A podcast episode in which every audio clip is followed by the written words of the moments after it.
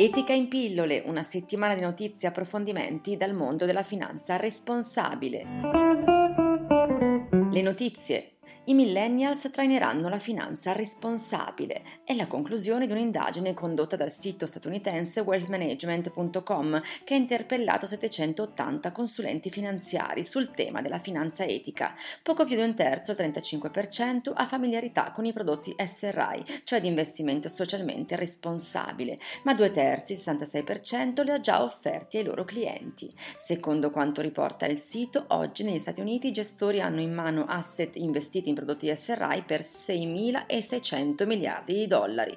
Ma il dato più interessante riguarda i millennials, cioè i nati nel nuovo millennio. La larga maggioranza dei consulenti pare non avere dubbi sul fatto che sarà quella generazione a spingere la finanza SRI, obbligando quindi l'offerta ad adeguarsi alla domanda. Green News. 200 miliardi di dollari da investire in energie da fonti rinnovabili. Sono questi i piani del premier indiano Narendra Modi, che punta su un'economia low carbon. Il premier vorrebbe arrivare a una capacità installata di energia pulita di 175 gigawatt entro il 2022, dagli attuali 37. Secondo le previsioni di Moody's, questo comporterà un grande balzo in avanti per il mercato dei green bond in India, secondo paese più popoloso al mondo. Le obbligazioni verdi potrebbero potrebbero arrivare a 70 miliardi di dollari alla fine di quest'anno contro gli attuali 42 miliardi.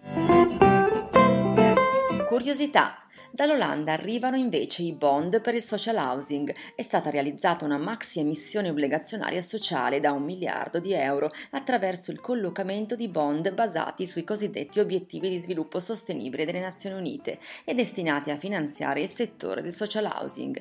I titoli sono stati sviluppati seguendo i cosiddetti Green Bond Principle, i criteri che regolano le emissioni di obbligazioni verdi e finanzieranno le 92 associazioni di social housing locali giudicate maggiormente sostenibili, con un focus su quelle che operano nei quartieri più disagiati. I numeri 26% sono le donne che siedono nei board delle società quotate del FTSE 100, l'indice azionario delle 100 società più capitalizzate quotate al London Stock Exchange, un dato in crescita dal 2015. Lo rivela l'ultimo FTSE Female Report, redatto dai ricercatori di tre università di Londra, la City University London, Cranfield University e Queen Mary University London. Ed è tutto, appuntamento con Etica in pillole offerto da Etica SGR, gruppo Banca Etica, alla prossima settimana.